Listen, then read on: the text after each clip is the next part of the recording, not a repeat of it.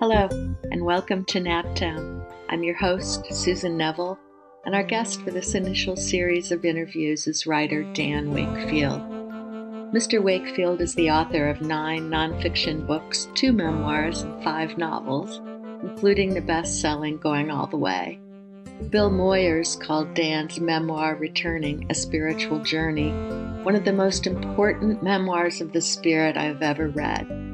Of his book, Island in the City, The World of Spanish Harlem, James Baldwin wrote, Dan Wakefield has a remarkable combination of humility and tough-mindedness that makes these streets and these struggling people come alive. Over the next few episodes, we'll be talking to Mister Wakefield about his life, including his deep friendships with writers such as Baldwin, Anne Sexton, Joan Didion, and Kurt Vonnegut, and his interviews as a staff writer for The Nation, The Atlantic Monthly, The New York Times, and other newspapers and magazines with such luminaries as Bobby Kennedy, C. Wright Mills, Dorothy Day, Adam Clayton Powell, Joan Baez, and Golden Meir, some of whom became good friends. Again, I'm your host, Susan Neville, and welcome Mister Wakefield back to NapTown.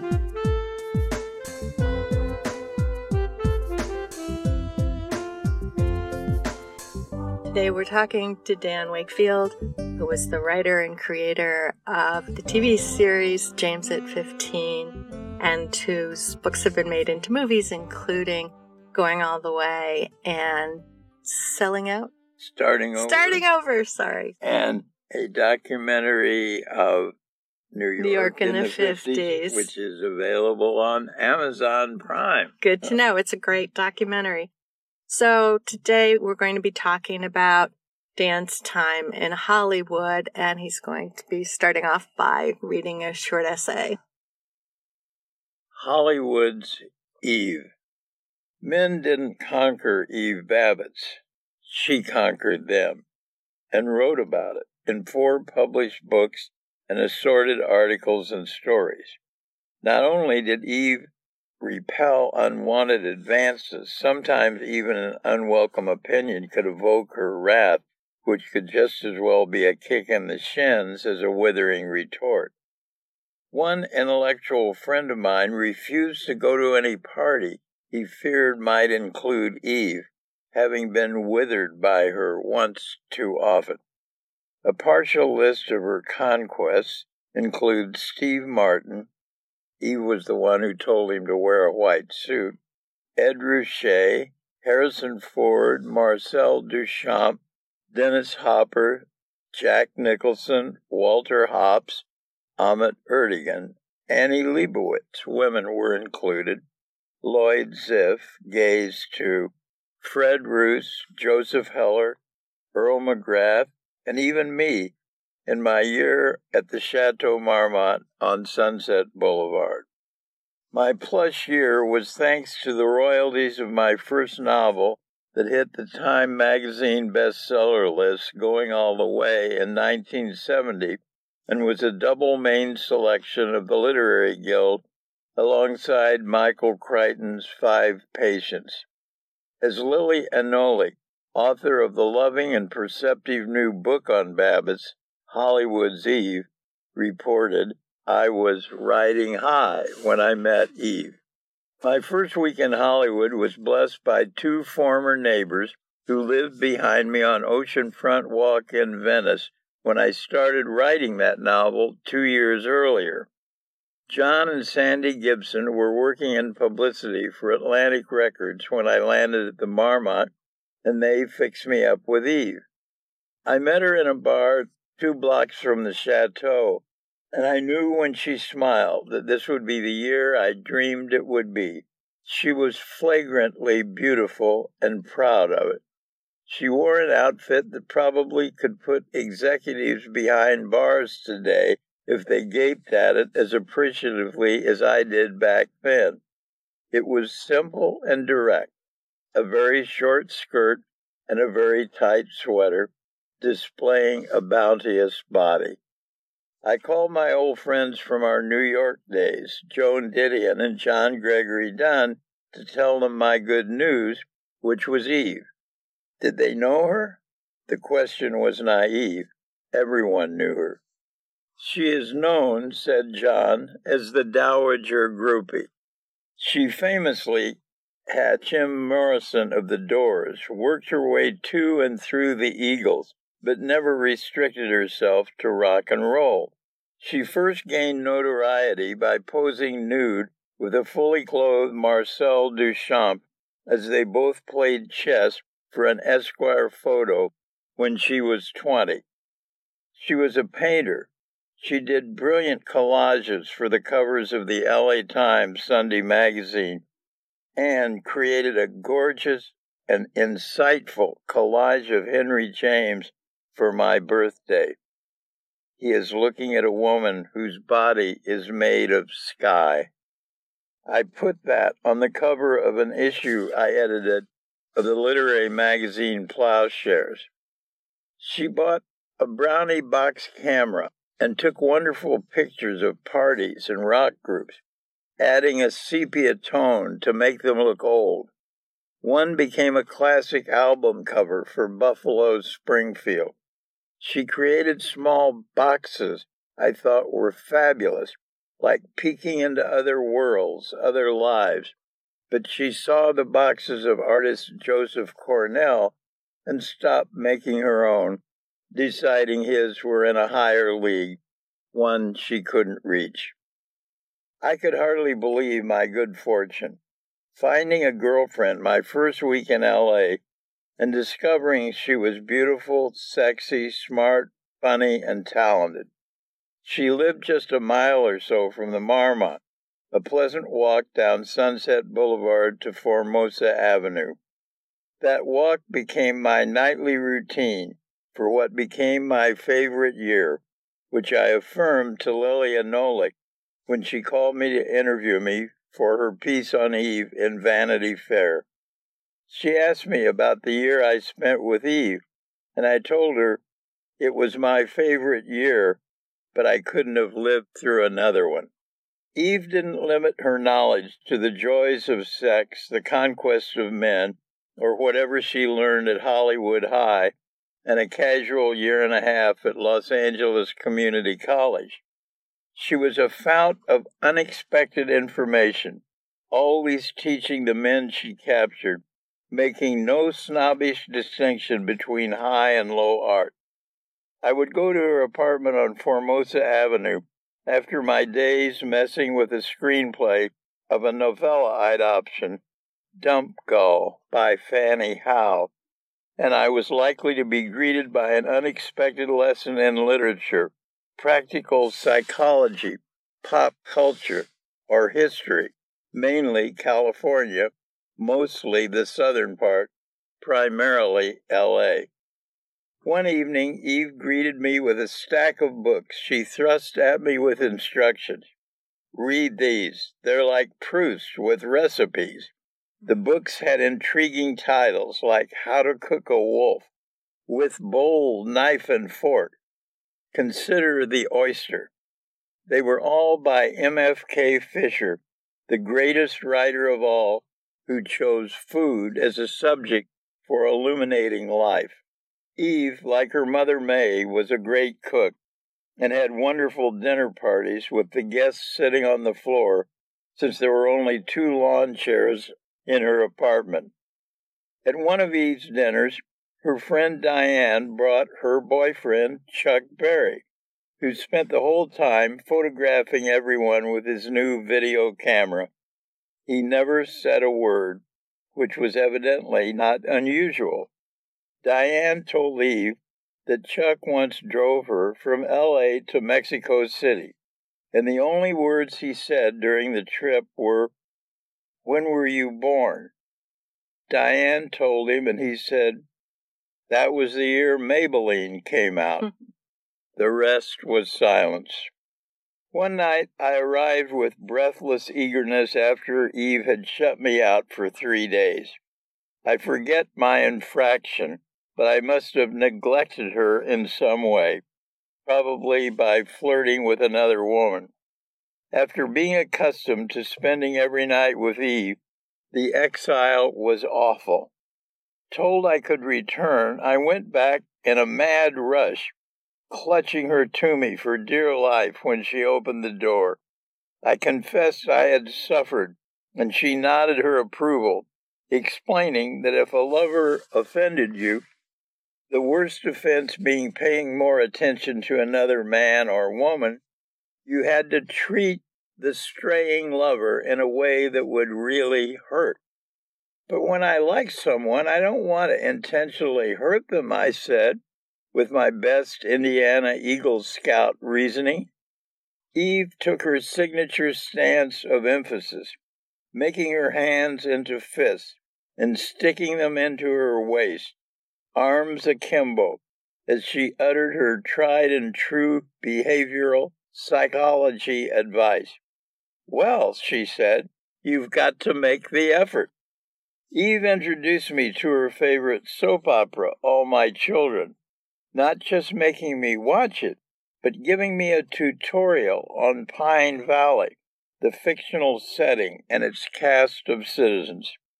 "See that man," she said, pointing to a dark-haired, middle-aged fellow on the screen.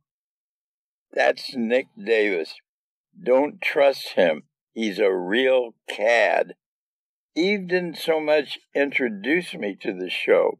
She indoctrinated me into it, to such an extent that a few years later I landed an assignment to write a piece about it for Esquire, and after meeting the cast and the creator, A B C's afternoon entertainment queen Agnes Nixon, I wrote an entire book about it, All Her Children.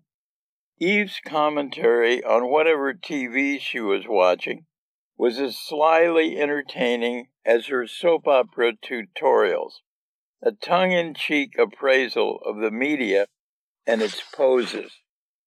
One of the most all-pervasive car dealership commercials was from L A's Cal Worthington, whose ads ended with the hammering refrain, "Go see Cal, go see Cal, go see Cal." As one of these was airing, Eve stopped whatever she was doing, stuck her hands on her hips, and said as if struck by a sudden insight, "I don't trust that Cal Worthington." The sixties in Boston was not a big drug decade for me, though I smoked a little pot with hippie friends in my duplex pad on Beacon Hill while we listened to Fairport Convention until Sandy Denny was coming out our ears. When I started going places with Eve, there was always coke offered, and I accepted a snort or two, as did Eve, until finally I told her we should buy some ourselves so we weren't always taking advantage of her friend's hospitality.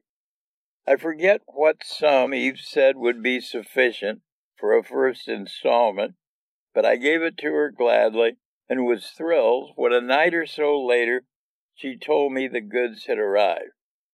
"This is serious stuff," she said, "so we have to follow rules." "Certainly," I said. "You know all about this. Tell me the rules, and I'll do whatever you say."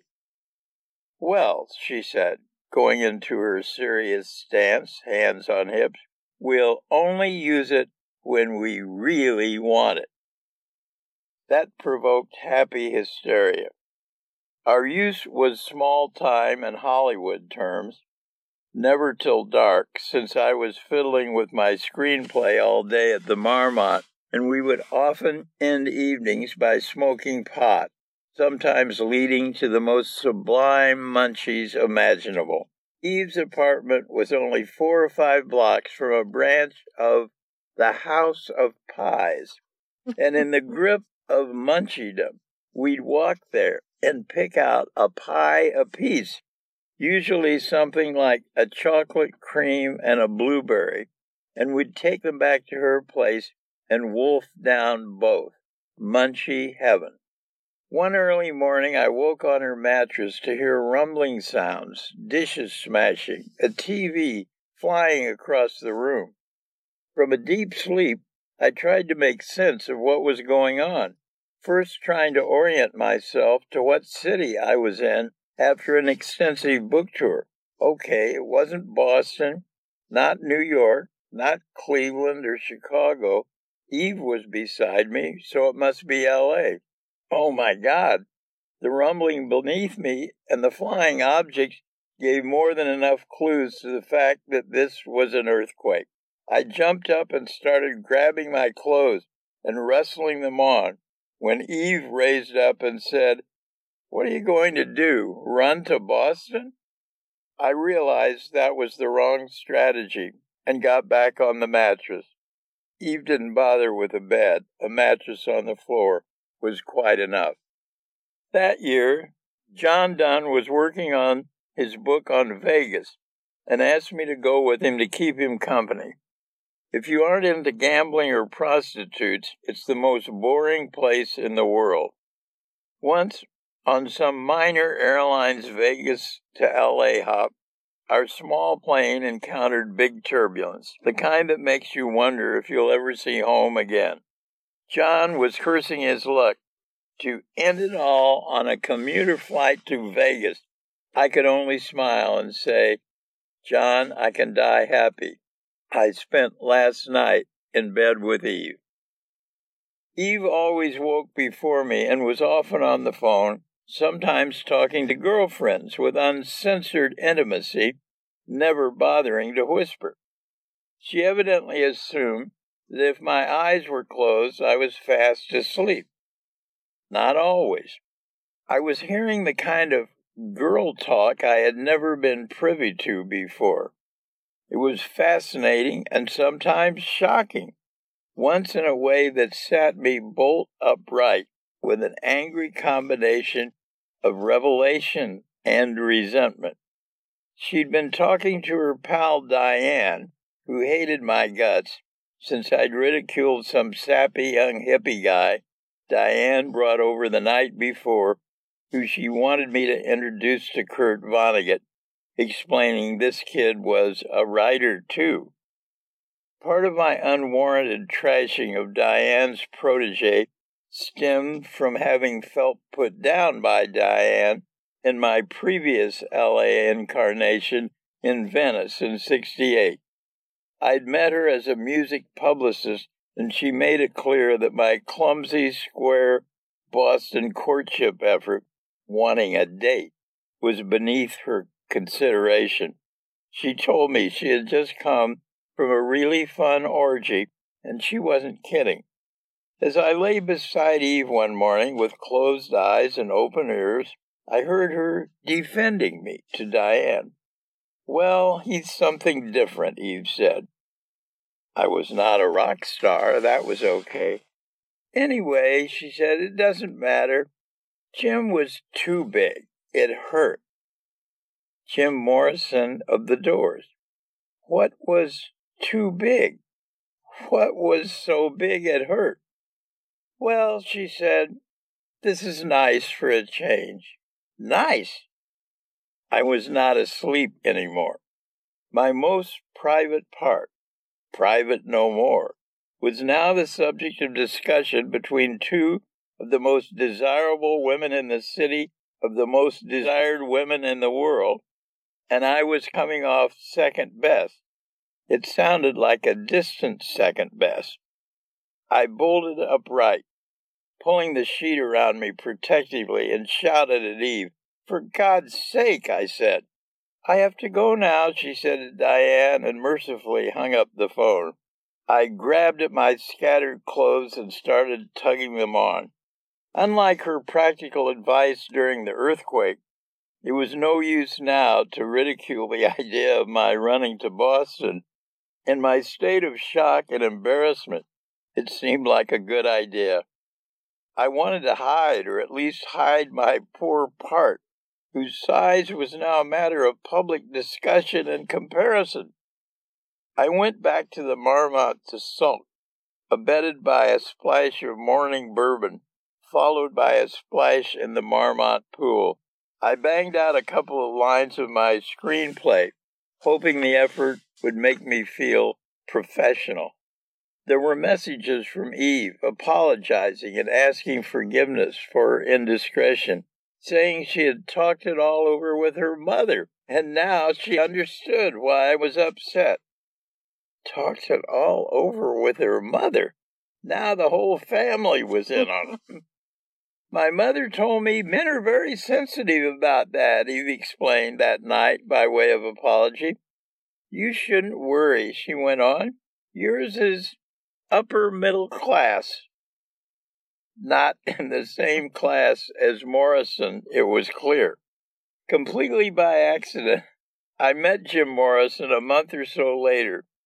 Eve and I were at the liquor locker next door to the Marmont, buying a bottle of something to take back to her place, when I saw her go up to a young guy who was scanning the labels of an array of wines. She jabbed a finger into his side and said, "Hi, Jim," as he jumped a foot off the ground. "Eve," he said, seeing her, looking like he wanted to flee. "This is Dan Wakefield," she said, stopping him momentarily in his tracks and saying to me, "Jim Morrison." I grabbed his hand. It was not especially large. Shook it, and he fled. I was just as glad. I wouldn't have wanted to have one of those scenes like Hemingway had with Fitzgerald. The only people who tell about those scenes are the winners. You never heard a peep about it out of Fitzgerald. I wouldn't have wanted to be in a song like people said Eve was in L A Woman, or inspired the song, or was inspired by the song. I'm glad the Doors never did a song called Upper Middle Class. Dark clouds were blown away. Eve made her mother's magical Chinese chicken recipe and took us to a picnic in a park after dropping acid. I lay on the grass and looked up at the trees with leaves that glowed. It doesn't get better than this, I thought.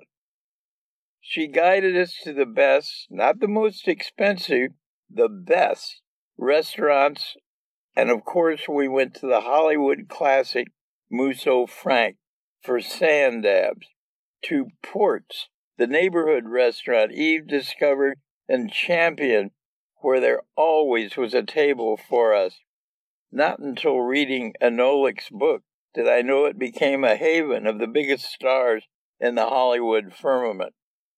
We went to Laguna Beach in order to have dinner at the Victor Hugo, after I had read of its wonders described by M F K Fisher, and of course it was worth the trip. Next was the Hotel del Coronado in San Diego, with its wooden circling porch, which we appreciated more because Henry James had extolled its beauty in his book The American Scene. These wonders seemed endless, until one that was truly a wonder appeared, but it was not in my own book of Girlfriend Wonders. I had made it a law to never be involved with a woman writer, for the very good reason that she might someday make me a thinly veiled character in one of those fictions of the kind that I like to write about other people. One evening that seemed otherwise promising, she handed me some pages of writing and asked if I would send it to my agent. "I thought you were an artist," I said, meaning you're supposed to stay in your own territory, not come hopping over into mine. If I refused to send her story or essay or whatever it was to my agent, I knew I would be a cad, like Nick Davis on All My Children. I didn't read what she gave me, fearing it might be bad or worse, good. I just did my gentlemanly duty and sent it to my agent, Knox Berger, who had discovered and first published Kurt Vonnegut when he was fiction editor of Collier's. Being a gentleman and friend, Knox read Eve's story and wrote her a two-page letter with instructions on how she might make it publishable. He sent me a carbon of the letter, which I thought seemed generous and kind. That night, when I arrived on Formosa Avenue, I asked Eve what she thought of my agent's letter. She took her stance of defiance, hands on hips, and said, "I hope that Knoxburger burns in hell." Then she gave the story to our friend Joan Didion, who sent it to Grover Lewis, an editor of Rolling Stone. He published it without changing or eliminating a comma, much less a word. I was truly happy for Eve having that piece published, since it was about Hollywood High and had nothing to do with me. I didn't really read it when it was published, fearing it might betray a brilliance that would mean I must live in fear of the time she wrote a story with a character like me. It's a good thing I didn't read her first published work back then. The Sheik was brilliant, with sentences that Joan Didion, our greatest stylist herself, might not have been unhappy to have written. These are a few excerpts from that essay. When the weather gets like this, and sometimes when I smell rain, the past appears in all its confusion and doubt and pleasure, and my high school days surface. They come dancing in like a well-rehearsed chorus line, and unlike most people my age who claim to recall Elvis when they think of high school, or think of high school when they hear Elvis, I only see faces, clothes, and hear the laughter of the girls who went to my school, and the feelings, the aches and pirouettes and joys come not from music, books, fear of finals, hatred of teachers, but from the people who sat next to me or who I saw in the halls during the years I spent in Hollywood High.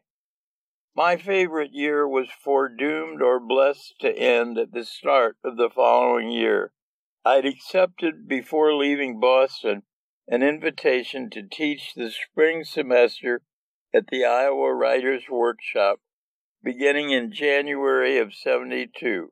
As if in anticipation, my romance with Eve began to fray as our year drew to a close. But our friendship was sturdy enough for me to look forward to seeing her for dinner or lunch whenever I found myself again in her city, L A. It was nineteen ninety-three when we were having lunch at the Fig Tree, one of her recommended great restaurants on the boardwalk in Venice, when she dropped the bomb.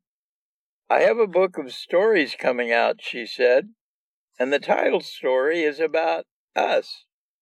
The fresh orange juice curdled in my throat. "Oh, my God," I said, in fearful prayer. "Don't worry," Eve said brightly. "I changed your name to Walter." And a gesture of true literary generosity, she gave me a manuscript copy of the story to read. I rushed back to my room at the Venice Beach House. I was more than halfway through when an unexpected reaction hit me. This is what she thinks happened.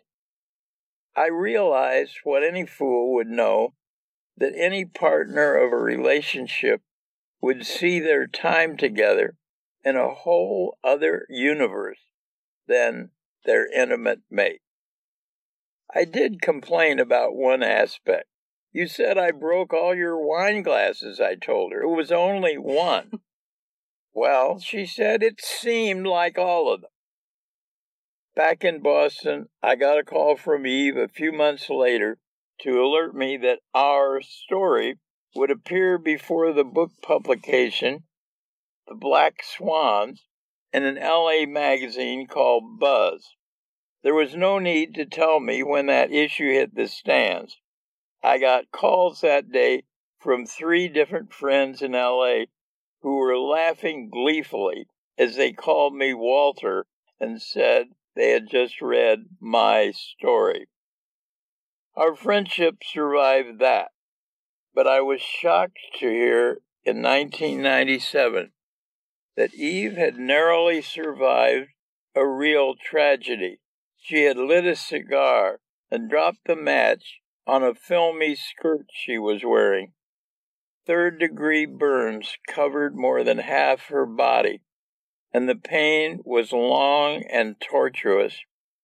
Anolik tells us that, whether from shame or pain or plain lack of interest, she stopped going out, turned increasingly inward, increasingly reclusive. Reading that, I felt honored that Eve had come to a birthday party for me in Santa Monica in twenty oh two. She came in her valiant V W Bug, wearing a leopard skin patterned catsuit that covered her body from neck to hands to ankles. At least one blessing of the unspeakable burning was that her beautiful face was untouched and as lovely as ever. Her spirit was as buoyant as before, though her talk, that was not of books or music or even good gossip, but her newly found passion for the state of Israel. Nothing else that afternoon seemed to hold any interest for her. All her books are back in print. The stories, The Black Swans, the novels, Sex and Rage, L A Woman, and the essays, Slow Days, Fast Company, and Eve's Hollywood. This unique and entertaining body of work is now crowned by Lili Anolik's Hollywood's Eve. The only disagreement I have with Anolik's book is her opinion that Slow Days, Fast Company is Eve's best. For my own taste, nothing beats some of the essays in that first book, with The Sheik and Daughters of the Wasteland, which lays waste the comfy East Coast put-downs of Eve's beloved city. Her father, Saul, was a studio musician and leader of a local Bach violin group. So Eve and her sister Mirandi, nay Miriam, grew up with great musicians and other artists.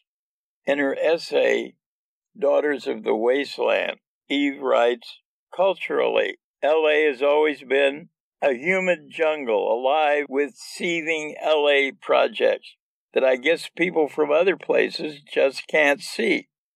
It takes a certain kind of innocence to like L A anyway. It requires a certain plain happiness inside to be happy in L A, to choose it and be happy there. When people are not happy, they fight against L A and say it's a wasteland and other helpful descriptions. After all, there had to be some adversity in the middle of all that sunshine and money, and people like Stravinsky and Schoenberg and Thomas Mann and those kind of people weren't completely talking to themselves in the bathroom for lack of friends. Take that, you East Coast chauvinists. Eve also lays waste the notion that intelligent, talented women who are also born beautiful need to hide their beauty to be serious artists and writers and musicians. She wrote that in most high schools you learn social things along with the rest of it. Eve tells us this in Eve's Hollywood. In mine, I learned irrevocably that beauty is power, and the usual bastions of power are powerless when confronted by beauty. But you have to be confident to confront. Otherwise, beauty is just a mirage. You have to know who and what you want, and be savvy enough and fearless enough to go after it. You have to believe like Eve.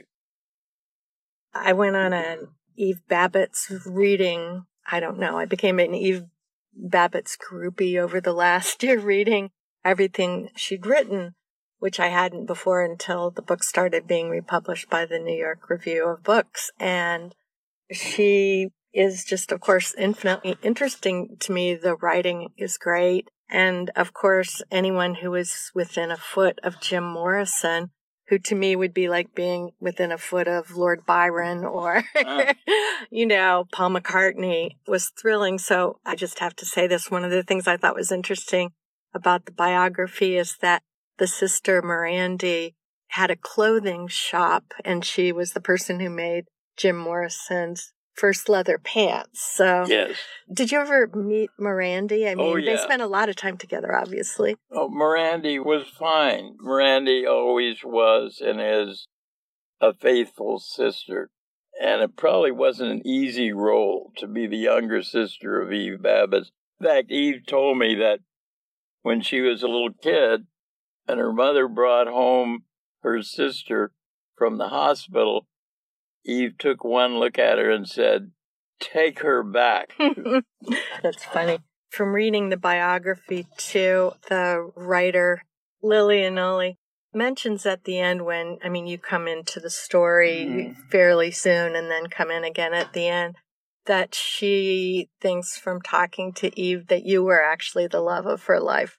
And she describes you as having the bluest eyes she'd ever seen. That was Eve Babbitt. Do you think that was true? Did it feel true? Oh, that, I, this I don't know. is so I, personal to ask on the radio. Well, I don't know. I know that I was shocked when she said she wanted to get married, because that did. was the last thing in my mind. And she kept taking me to houses that she thought I might buy that were, in fact, neither of us drove. And, you know, she would find some realtor to take us to some wonderful house in the mountains or something. Mm-hmm. And I didn't even raise, well, how would we ever get right. out of yeah. there to the grocery? But Eve did seem many, kind of many. fascinated with houses. I mean, that's just an aside yeah. in all her work. But. Yeah. Well, I mean, I was lucky.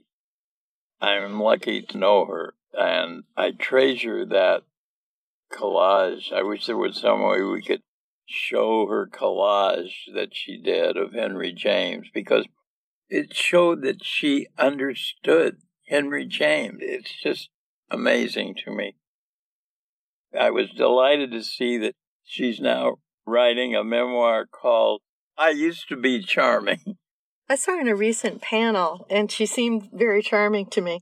Yeah. She comes across in her stories and in the nonfiction as very kind and funny. Yeah, she was not unkind, except those people whose opinions she didn't like. Anybody who put down L A, they were going to get a mm-hmm. slashing from Eve and put in their place. Can I ask a couple of other Eve yeah. stories? In the book, it talks about how she grew up, and there were famous musicians around all the time, and that in her high school, you know, everyone was beautiful. She felt that she wasn't, because she was there with women and men who became famous actors in film. The thing that interests me about that essay that you just read and that you wrote is how clearly you didn't want to be a thinly veiled character in anyone's fiction, which I think is really interesting, because we all, like if you're a fiction writer, you're always thinly veiling characters. Yeah. I guess I'd like for you to talk about that a little bit, about how, you know, it feels uncomfortable and yet we still, you know, do it. And the other thing is that I just like for you to talk about what's accurate about black swans besides the the throwing glasses. I think it's a wonderful story. I would have to read it You'd again. You'd have to read it again. But I can tell you something that happened with me writing about a thinly veiled character.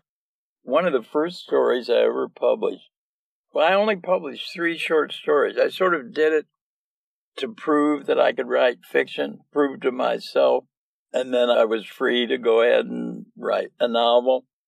But I wrote it, one of these first stories was called The Rich Girl, and it was based very thinly disguised on a woman I met when she was at Sarah Lawrence and I was living in the village, and she was from Texas, and it was clear that her family had oil money mm.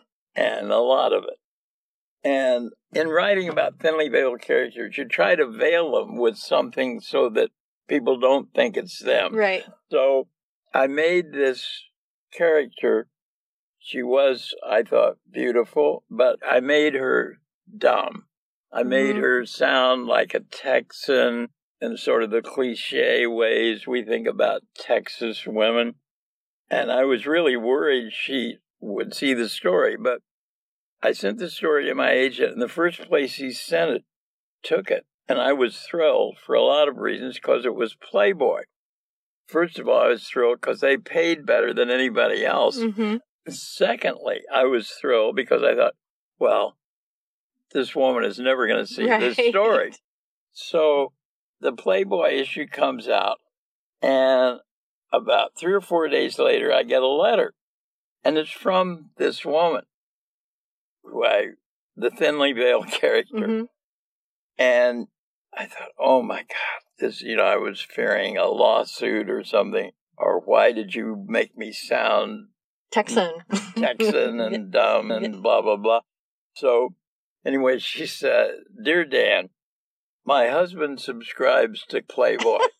And so I saw your story, or should I say our story?" Oh, no. And then I'm trembling. And she says, "I thought it was wonderful. I laughed. I, what a great story it was.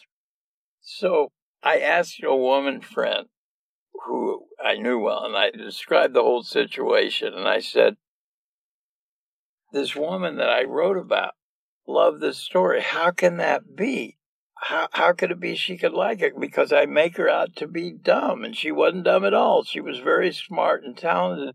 And my woman friend said, "Well, you idiot, you said she was beautiful. That's all. That's all you had to do." So funny. I realized that was true. And of course, the other weird experiences I've had were with Going All the Way, where people right. who I wasn't even thinking of thought they were this or that character, or that their wives had been this or that woman who had this or that relationship with somebody else and all this stuff. And I, some of them I didn't even know. I mean, but, you know, right. who complained bitterly. So that, um, I mean, that happens. Yeah. I just recommend anyone read that collection of stories, Black Swans, because the stories are just so good, I think. And the story that she says is about you, whether it is mm-hmm. or not. It, oh, it the, is. Oh, it is. yeah. Well, the characters are just so, I mean, they're just so fun. And, you know, it's such a very kind of sixties time, too, in a way that you don't read about. It's not the kind of cliche sixties. Yeah, it's just, uh, well, also, it's real. It was a revelation to me.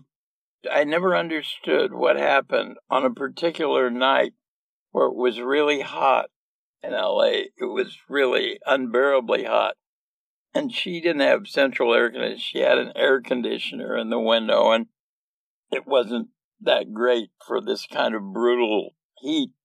So I said, well, listen, tell with it. Let's just go to the best hotel, go to the Bel Air Hotel and spend the night and have room service, the whole thing.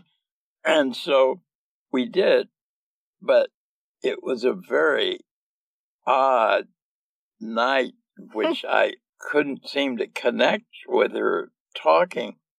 And I woke up the next morning and she was gone. I couldn't understand the whole thing. Only when I read the story right. did I see that she had taken acid. She had taken acid, and but, you'd been drinking a lot. Yeah, so it's a wonder yeah. that you could even have a conversation. Wasn't Harrison Ford or someone down in the restaurant? I can't oh, remember. It, it was, seems like it, there was a table. It was full a of woman. Yeah, it was, I can't remember. Yeah, but it was an actress who Eve said overheard us, overheard me being stupid and confessing some terrible things about psychoanalysis and making a fool of myself, which Eve was sitting there enjoying. Of course. Of course. She sounds yeah. like, you know, yeah. the kind of person who would. And in the story, and forgive me for asking this, but it seems like the reason for the breakup is that you were jealous of Eve and asked a friend of hers to go to Haiti. Is that true, or is that something she added, or something you don't want to talk about? No, it's nothing. I don't. There was nothing like that that happened. This is why it's fiction. Yeah. You have to have an ending to the story. Yeah.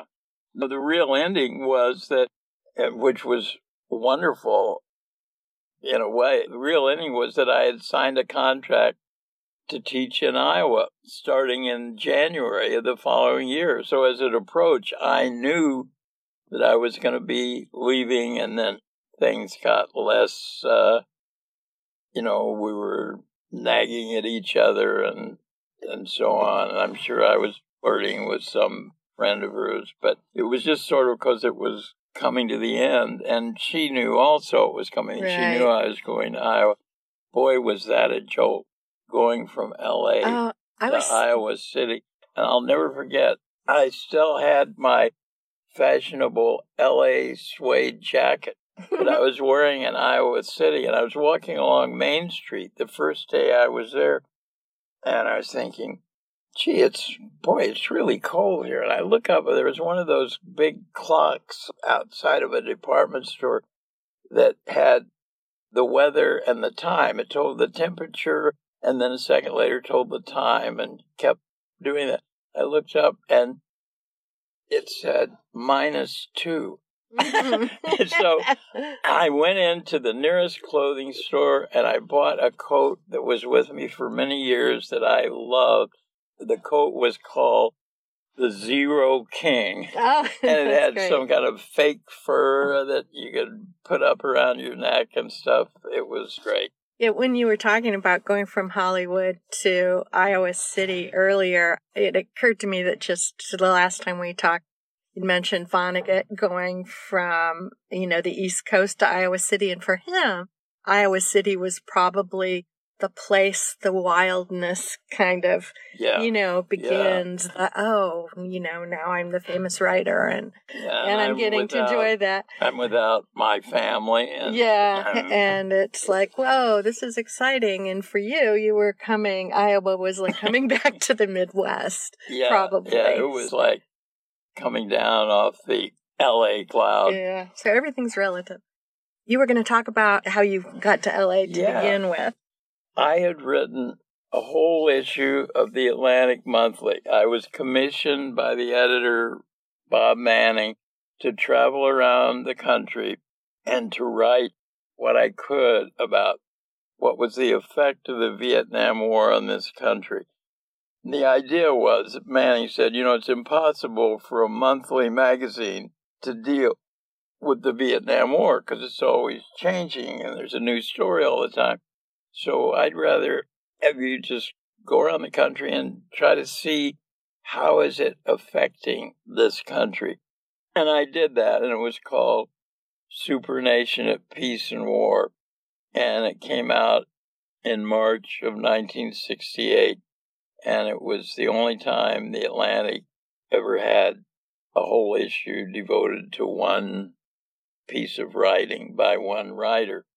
And ironically, Willie Morris, who was the editor of Harper's, knew I was doing this and then commissioned Mailer to write the whole issue of Harper's for oh, that month, which became The Steps of the Pentagon, which then was published in a book called The Armies of the Night. And that, of course, eclipsed mine in the literary world, but a little-known fact is that the March nineteen sixty-eight edition of The Atlantic outsold Harper's Magazine on the newsstand.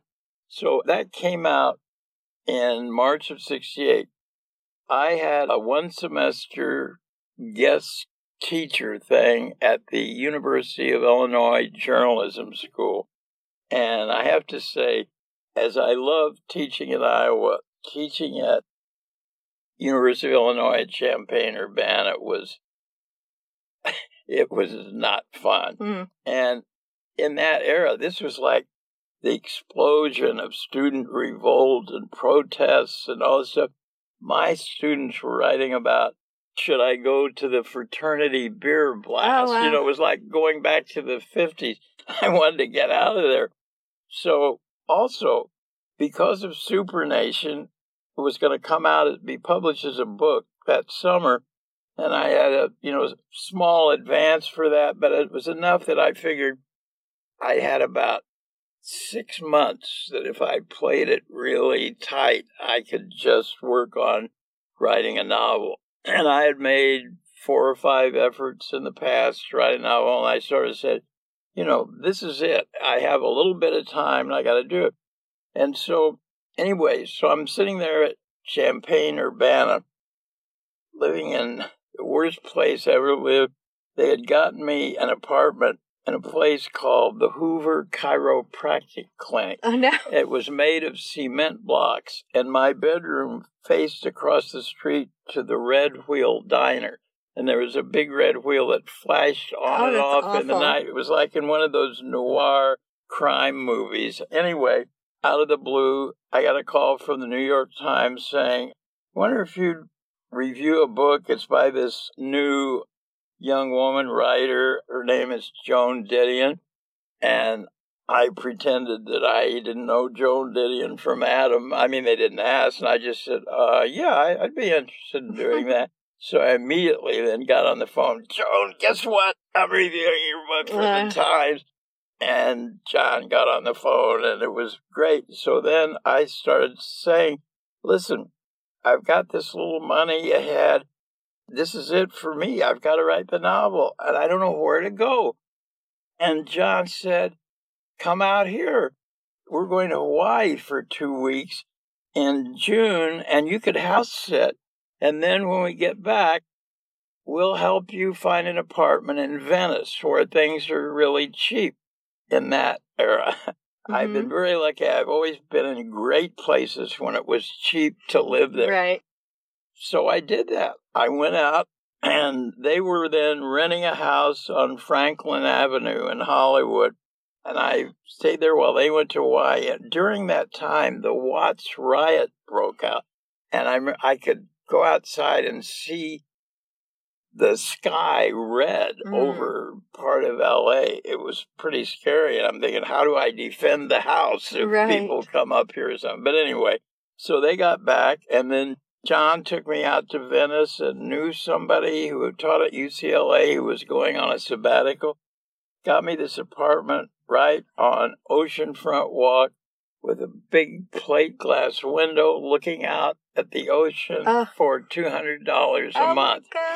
And at that time, you know, Venice was just hippies, sort of a drug scene, which I was not involved in, but it was very casual, and I loved walking at the Venice Pier, and you could ride. The best bicycle path in the world is from the Venice Pier to the Santa Monica Pier. I mean, the whole thing, it was like magic. And I just sat there, and I started writing Going All the Way. You know, it took me about a month to write the first page, and then writing maybe a page a day and so on. And then a whole lot of things happened, and I had that January, and I got in a car crash. And whenever I'm in real trouble, I go back to Boston. And so I went back to Boston, and I finished writing the book using an office at the Atlantic Monthly, where I was a contributing editor, which didn't pay anything, but it gave me a free office. So mm-hmm. I finished writing the book there. But the other great thing that happened, and where Joan and John really saved me in another way, when I first arrived there, and they came back from Hawaii, out of the blue, I'd gotten a letter, thank God, forwarded from the Rockefeller Foundation. And it said, we want to give you a grant to write a book. So write up what kind of book you'd like to do and how much it would cost to live for how long it would take.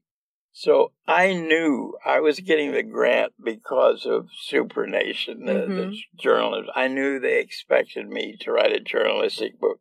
So they were certainly not going to give me money to write a novel, which I'd never written a novel or whatever. So I made up a story that I never intended to do, which I would go to Paris and write about the student rebellions in Paris. And then I made up a budget. So I showed all this to Joan and John. I remember they, well, Joan worked in the bedroom, and John had a little down basement office. And they would sort of have business meetings down there, and they called me down, and they said, Wakefield, you're never going to get this grant. I said, why not? I said, you're not asking for enough money. Uh. They won't take you seriously. I said, well, how much should I ask for? John just said, just double this amount and get it. And I did, and I got the grant. Wow. And I am forever grateful to the Rockefeller Foundation, who never once asked me what I did. I mean, that's the way grants should be. Right. When you yeah. feel like you have freedom and do the thing. Because you never really know what book you're going to write. You may yeah. think you do, but you yeah. really don't. Yes, I knew it was going to be a novel. Right. So they were really key people in that whole thing. And also at that time, it was really a lot of fun. I think they had just bought the house in Malibu, and they were having this, at the time, unknown actor named Harrison Ford, who was a good carpenter, and he was mm-hmm. making bookcases for their Malibu house. So I met him. He was having a little thing with a woman who was like a secretary for Joan and John. And gosh, what else was going on at that time? Well, a lot of stuff. And I don't know, it was a great time. And there was a writer living in Malibu who I got to know named Robert Gover, who wrote a book that had a real success at the time called The Hundred Dollar Misunderstanding. And it was one of those things, it was sort of his one book. And he wrote a couple other things and nothing ever came of it. And he had gotten a lot of money for it. And like me, he was spending all the money. He had a boat, he had a right. car, you know, all this stuff. And that's where I got to know John and Sandy Gibson, who then later introduced me to Eve. They were living in Venice behind Oceanfront Walk. Boy, when they went to work for Atlantic Records as publicists, Atlantic sent them to New York. This is later. This is like, oh my gosh, after I got back to Boston, after Iowa. So it must have been, I don't know, I can't figure it all right. out now. But anyway, they called me up and they said, listen, you know, we have a great expense account. Would you like to come to New York? We're going to take the Eagles to dinner, and we'll put you up at the Central Park South Hotel and go to this dinner, and you stay for a couple of days. We'll have a good time. So I did, and it was just amazing. And they ran up the biggest expense account in the history of Atlantic Records really? before they were fired.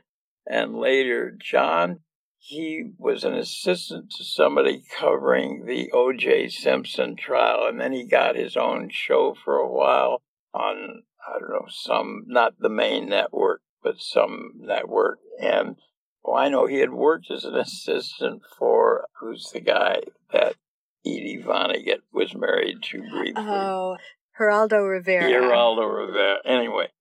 And Sandy. Whom Vonnegut hated.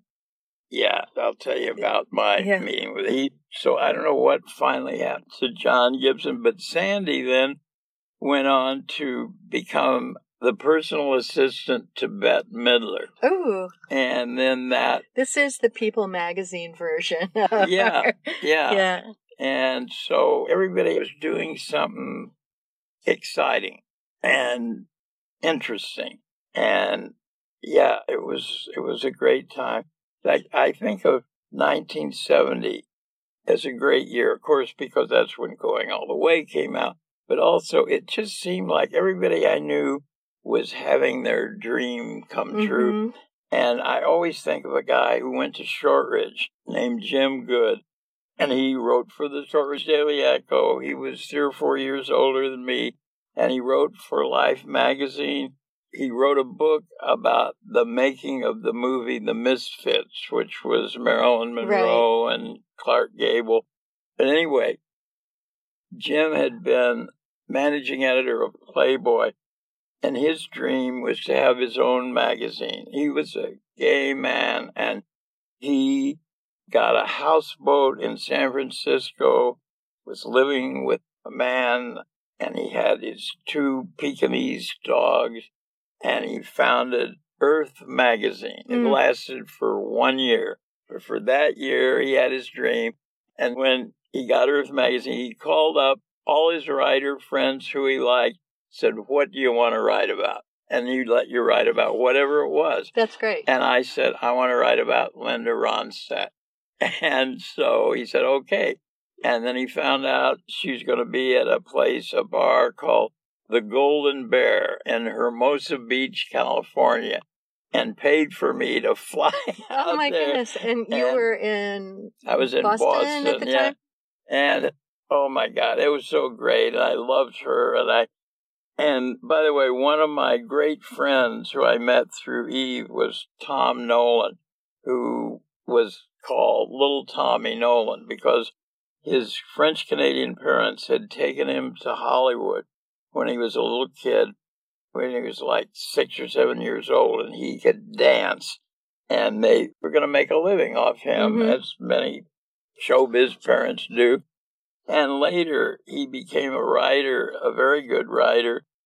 And he was interviewed in Rolling Stone as one of the three intellectuals in L A. Oh, no. And Eve would not have liked that. No. Well, no, Eve loved Tom, so that's no, I know, I'm, but the but, yeah. fact that there are only three. Yeah, right.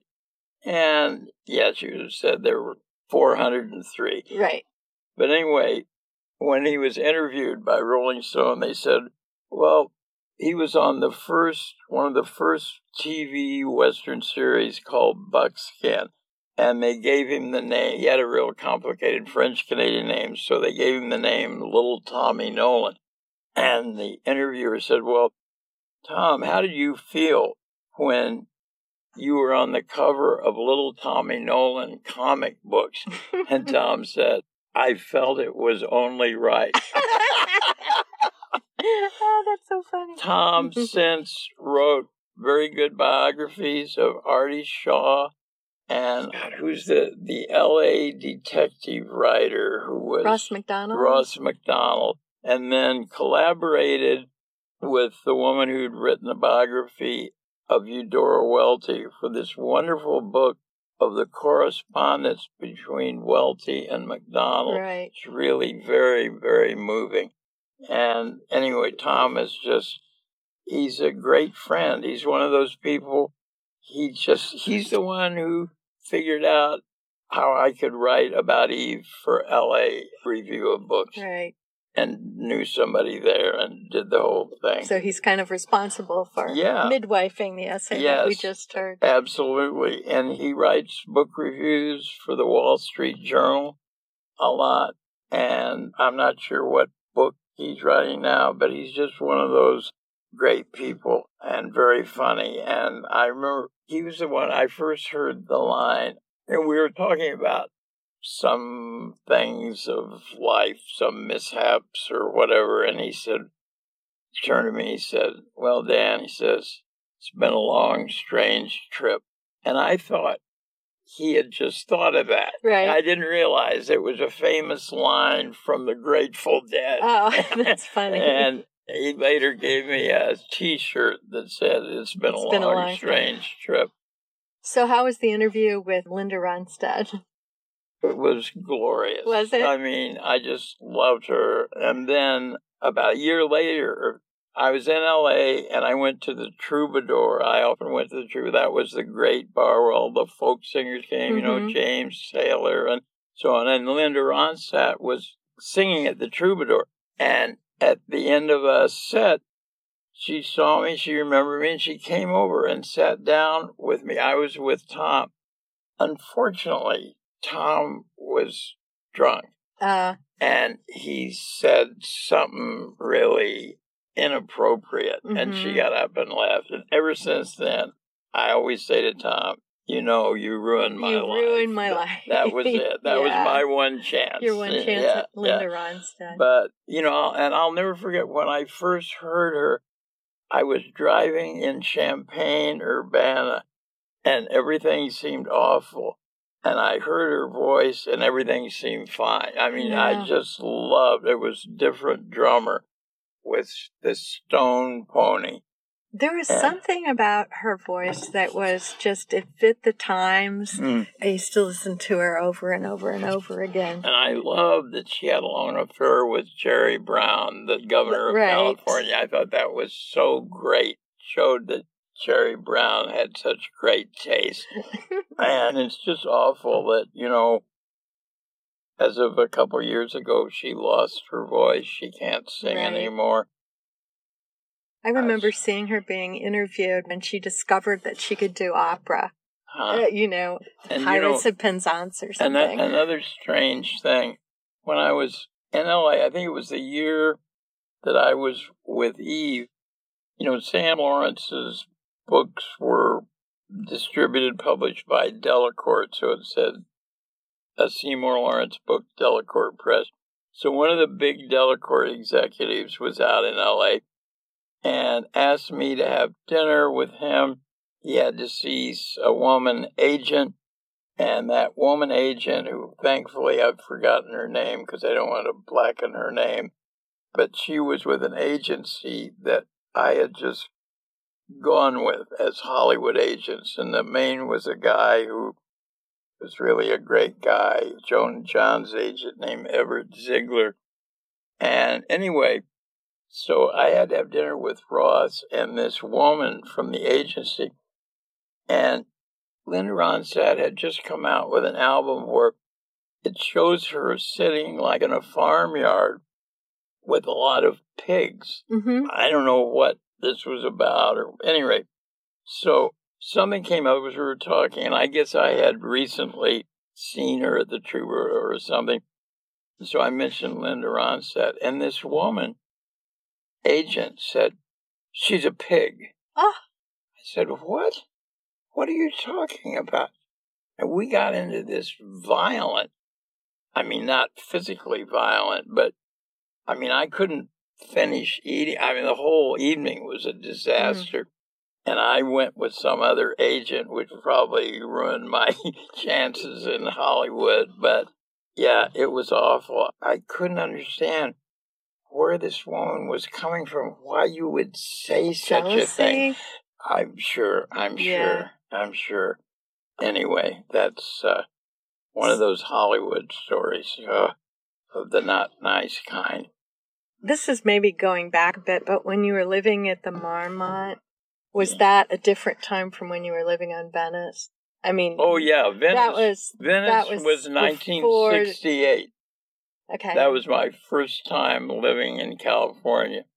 The Marmont was nineteen seventy-one, a year after Going All the Way came out. I thought that yeah. was the case, but I just wanted yeah. to make sure I had the time right. When I was living at the Marmont, I met a really nice man named Fred Roos, R O O S. He was Francis Coppola's producer. And he was one of these really quiet, unflappable people. And he just somehow took a liking to me and my work. And he wanted to introduce me to Francis. And Fred Roos was one of the few people who liked my novel called Home Free, which I always think of as my hippie novel. And it ends up in L A. People start in Boston and they end up in L A. And I was thrilled that he wanted to try to get Francis Coppola to make a film of this. So we were to have lunch at Ports, the inn restaurant that right. Eve introduced me to. So it's me, Fred, and Francis. So we sit down and we order lunch, and then Fred starts telling glowingly about my novel, and Francis says, "I want to hear from him," meaning me. Mm-hmm. So I then tell the story of the novel and how it might be a movie and so on.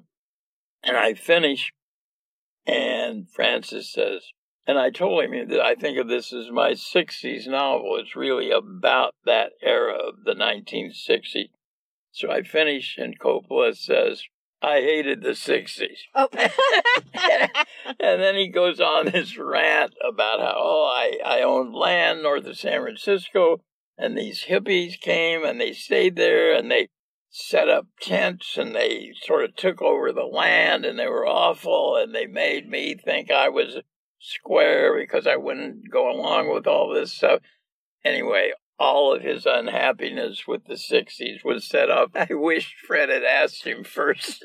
But anyway, I always think of it as a very nice time of something Fred Roos was trying to do for me out right. of the goodness of his and heart. It backfired. Yeah.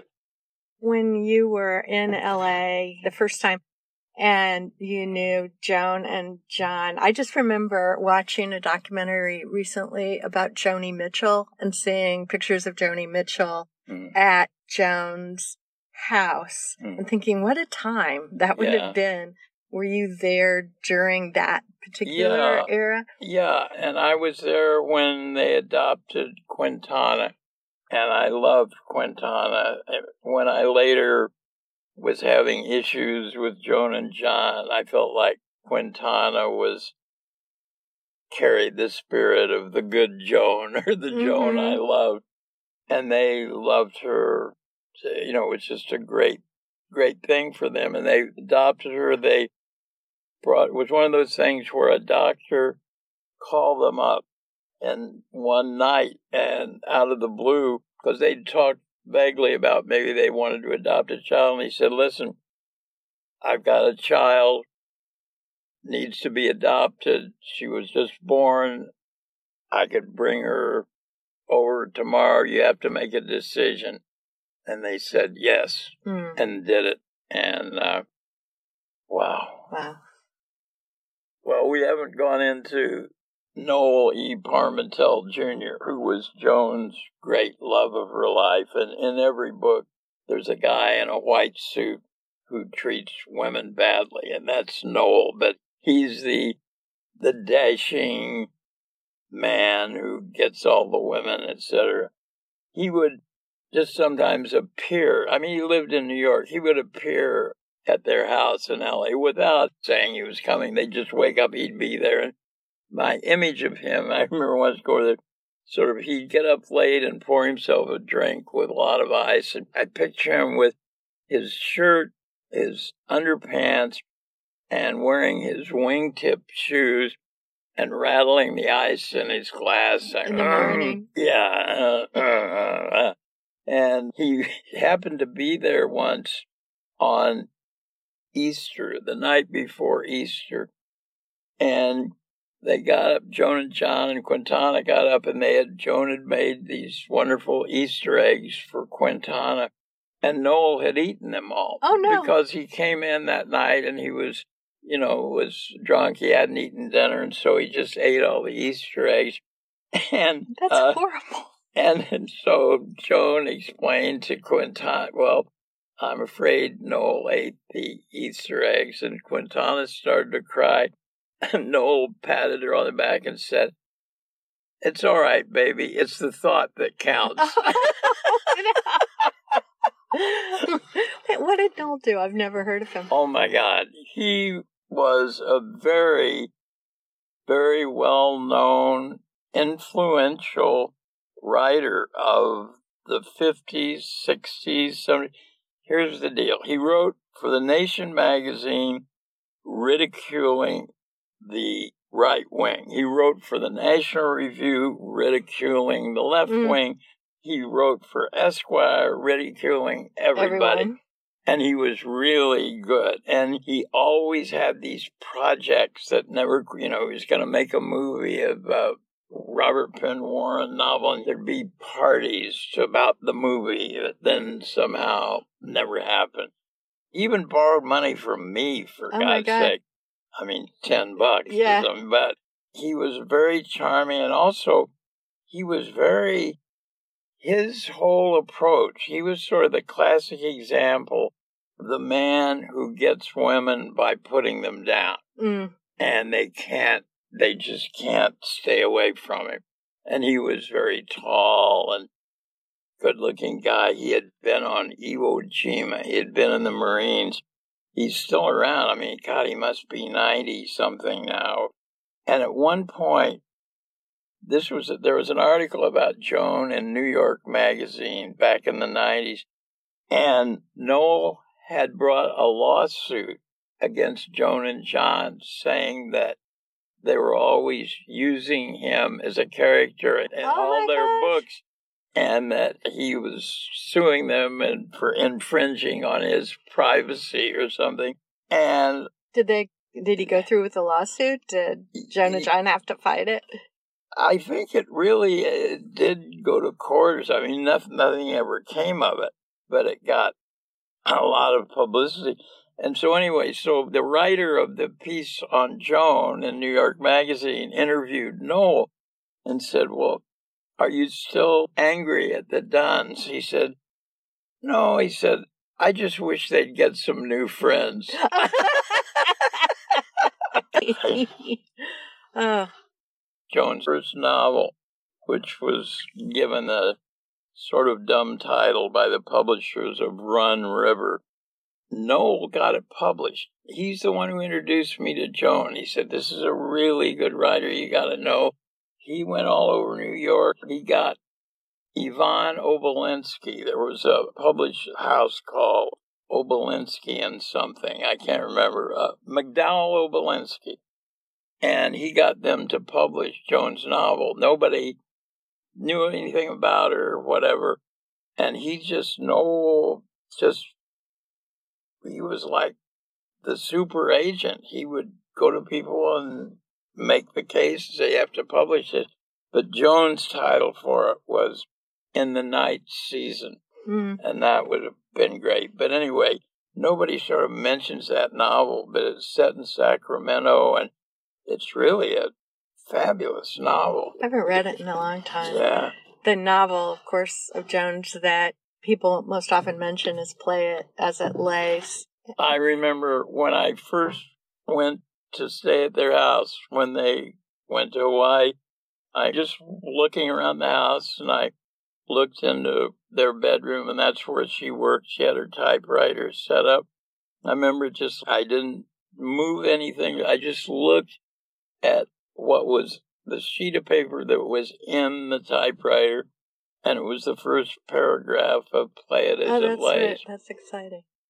And yeah. then it was, we both, it was really fun when Going All the Way and Play As It Lays came out almost in the same week, and we were both on the Time Magazine bestseller mm. list. So that was really, that was fun. Those were great times. Yeah, it does seem like everyone was getting their dream at exactly yeah, the same exactly. time. That's just yeah. so amazing. So amazing.